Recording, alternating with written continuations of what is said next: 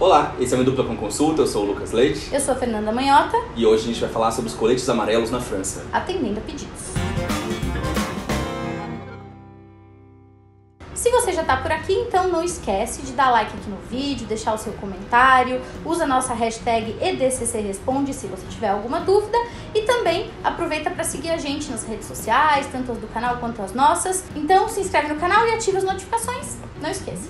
A manifestação dos coletes amarelos surgiu no ano passado na França, depois que o governo aumentou os impostos sobre os combustíveis. Mas por que, primeiro, por que coletes amarelos? Lá na França é obrigatório o uso desse acessório em todos os carros, como medida de emergência. A ideia é que à noite, caso aconteça algum acidente, você pega esse colete amarelo, use e você vai poder ser visto ah, por qualquer transeunte, qualquer carro que bater a luz em você, então para não ser atropelado coisa do tipo. Então surgiu por causa disso. A ideia de que todo mundo, praticamente, qualquer um que tem um carro, teria que usar um colete amarelo, teria que ter um colete amarelo no seu automóvel. E é uma referência simbólica importante da ideia de que é preciso visibilizar algumas pessoas.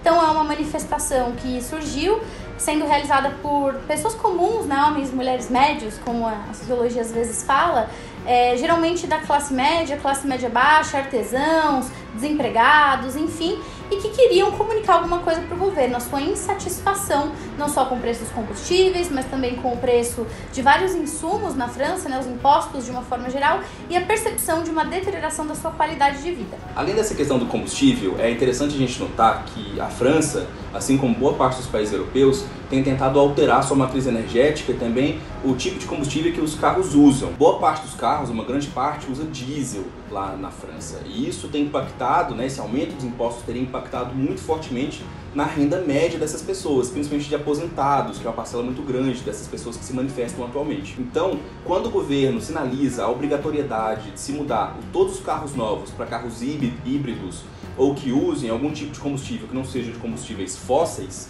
o que ele está tentando alterar também é na marra, na força, a matriz energética do país. Isso é ótimo, isso faz todo sentido se a gente pensa na diminuição dos gases poluentes de países europeus. Porém, o custo tem sido, muito, em grande parte, assumido pelos próprios cidadãos. Isso tem sido um dos motivos né, da, do início das manifestações, mas aí que tá, como a Fernanda falou, ela não para ali. Ela tem a ver com a questão da diminuição da renda dessas pessoas ao longo do tempo, principalmente da década de 80 para cá, tem a ver com o tamanho do Estado na França, tem a ver com subsídios do governo francês que tem revisitado esses subsídios, tem a ver com a capacidade do Estado de suprir certas demandas. Ou seja, a gente está falando aqui de uma representatividade econômica e política. E tem também uma questão importante que tem a ver com a ideia de que na França também há uma demanda por novas estruturas que conectem o cidadão comum com o governo, né? O Lucas falava sobre representatividade. Isso também apareceu na manifestação dos coletes amarelos.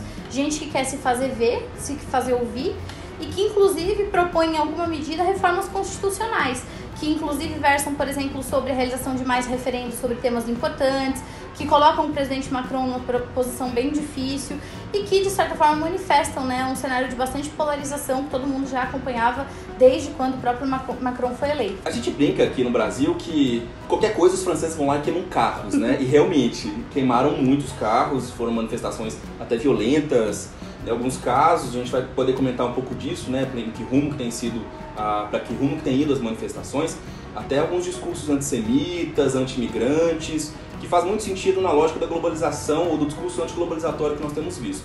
Mas a resposta do governo atual foi o quê? Eles voltaram atrás no imposto dos, dos, combustíveis, eles aumentaram o salário mínimo em 100 euros no final do ano passado, em dezembro, e aí supostamente isso seria para mostrar para os manifestantes que o governo francês está disposto a negociar, que está realmente querendo ouvir essas pessoas. Funcionou? Não. O governo Macron vai propor um acordo nacional, como se fosse algo para ouvir as pessoas de uma forma ampla, ou seja, fazer referendos, fazer consultas populares, tentando mostrar o seguinte: olha, não, o governo está aqui, está ouvindo vocês, vocês vão ser todos representados por nós. Mas a gente sabe que a questão não é simples assim. Inclusive porque dentro desse contexto de polarização política existem forças né, na França representadas que transformam esse diálogo num diálogo bem difícil e numa barganha, numa negociação que não se resolve tão fácil assim. A popularidade do presidente Macron já não é das mais altas e ele ainda tem que lidar com uma série de outros partidos que não são desprezíveis nesse jogo político. Por isso, a gente pode perceber que atualmente as manifestações têm sido cooptadas de alguma forma, né, ou se aproximado de dois grandes grupos dentro do país. E olha que interessante, um grupo de esquerda e um de direita. Só que nesse caso a gente vai perceber que são dois grandes grupos extremistas. E populistas. E populistas, bem colocado, né? Coisa que a gente percebe nos Estados Unidos, no Brasil, na Itália, na Bulgária, só para citar alguns nomes. A França não é diferente. No caso do grupo de esquerda, né, nesse grupo de esquerda populista, mais radical, ele chama de. Gente, eu vou ter que consultar, desculpa, porque é muito feio. França insubmissa. Gente. Vamos acreditar que Pô, tá na tradução o problema. O problema tá na tradução. Acho melhor, sabe? Mas não chama bem. esse pessoal para nomear nada na sua vida. Não, visivelmente não é uma boa ideia. E o grupo de extrema direita é tipo um spin-off do que era a Frente Nacional da Le Pen que se chamou também Não Tá Bom, Reagrupamento Nacional. E a gente já viu também Reagrupação Nacional, não deu. Tradução livre, erro rude. Erro rude. Dá pra ver, por exemplo, que esses grupos têm tentado tomar né, a dianteira da liderança dessas manifestações. O que demonstra pra gente que não há, portanto, inicialmente uma partidarização específica, que não há uma ideologia por trás prévia, a gente pode até dialogar sobre como a questão da ideologia tem sido reformada e retomada a partir desses discursos, mas inicialmente uh, não há uma partidarização clara. Dá para ver que grupos partidários estão tentando tomar a liderança dessas manifestações, mas isso acho que também não vai ser tão fácil de acontecer. Qualquer semelhança é mera coincidência. Foi 2013, lembra? Não é só por 20 centavos. Outro ponto interessante, vocês separaram que tem chamado a atenção as pessoas têm se manifestado em Paris, na Champs-Élysées, em lugares clássicos né, da França que representam esse símbolo da República, das manifestações que sempre aconteceram né, na França na questão de maio de 68 ou de outros grandes eventos. Você já ouviu falar das manifestações na periferia da França? Quantas vezes você ouviu falar de manifestações na periferia de Paris, por exemplo? Provavelmente muito pouco. Se você reparar o perfil das pessoas que manifestam na, no centro de Paris e na periferia de Paris, é muito diferente. Na periferia de Paris estão principalmente muçulmanos, argelinos e outros imigrantes que eram de ex-colônias francesas. Isso diz muito sobre quem é o francês, quem, qual identidade ele busca nesse processo, quem ele aceita dentro da sua concepção de França. E aí a gente entra muito na questão, inclusive, desse processo antiglobalizatório, da Marine Le Pen, com seu discurso mais antissemita, racista, xenófobo e até a própria esquerda, que também, apesar de tudo, é contra a União Europeia, por exemplo, que é um discurso também de fechamento, só que de outra forma. E no fundo, isso tem a ver com dois movimentos que não se restringem à França, que estão em vários outros lugares do mundo e que já vêm sendo discutidos desde o Brexit, do Trump e por aí vai. O primeiro deles tem a ver com essa questão da crise de representação. Né? Será que as democracias hoje, as instituições, elas dão conta, né, a partir das mudanças sociais que aconteceram ao longo do, das últimas décadas, de fazer com que as pessoas se sintam, se sintam parte de alguma coisa? No passado, a questão da identidade de classe ou de outros tipos de identidade fazia algum sentido, até a identidade que se desenvolvia a partir de uma perspectiva ideológica. Hoje a gente está diante de um mosaico bem mais complexo, em que parece que essas instituições foram sendo dissolvidas. Então, esse é um primeiro debate muito importante. O segundo debate é aquela coisa da, da lógica do ressentimento. A gente está falando de grupos populares que se sentiram relegados geograficamente, culturalmente e que em algum momento, evidentemente como uma panela de pressão, vão querer se fazer ouvir.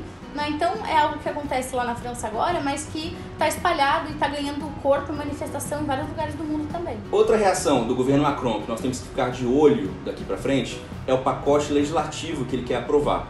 O que está falando nesse pacote legislativo? Primeiro, punir as pessoas que não avisam com antecedência quando farão manifestações.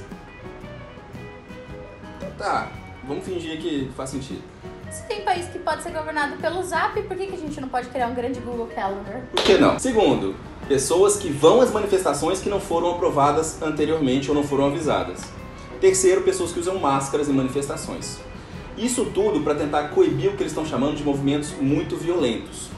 Tanto é que eles estão querendo, inclusive, também criar um registro dessas pessoas para que elas possam ser impedidas de ir a manifestações, novas manifestações, e também para que elas possam ser detidas previamente. Olha, realmente, nós não somos a favor de violência de qualquer tipo, mas nós somos 100% a favor de qualquer tipo de manifestação em países democráticos e livres. Há alguma coisa a se pensar nesse aspecto, tanto é que grupos de direita e de esquerda no país já estão criticando esse pacote legislativo, dizendo que ele viola uma série de princípios da Constituição francesa.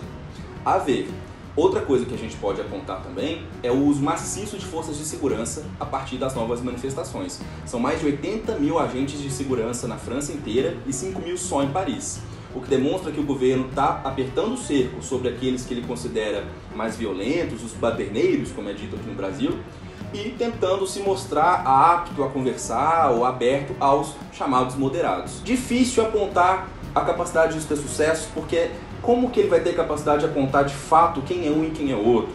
Em qual momento foi uma resposta à violência policial ou não? Cenas dos próximos episódios. Então é isso, gente. Aqui nosso grande resumo para quem estava precisando entender melhor a questão dos coletes amarelos na França alguns insights para a gente, quem sabe, desenvolver nos próximos vídeos.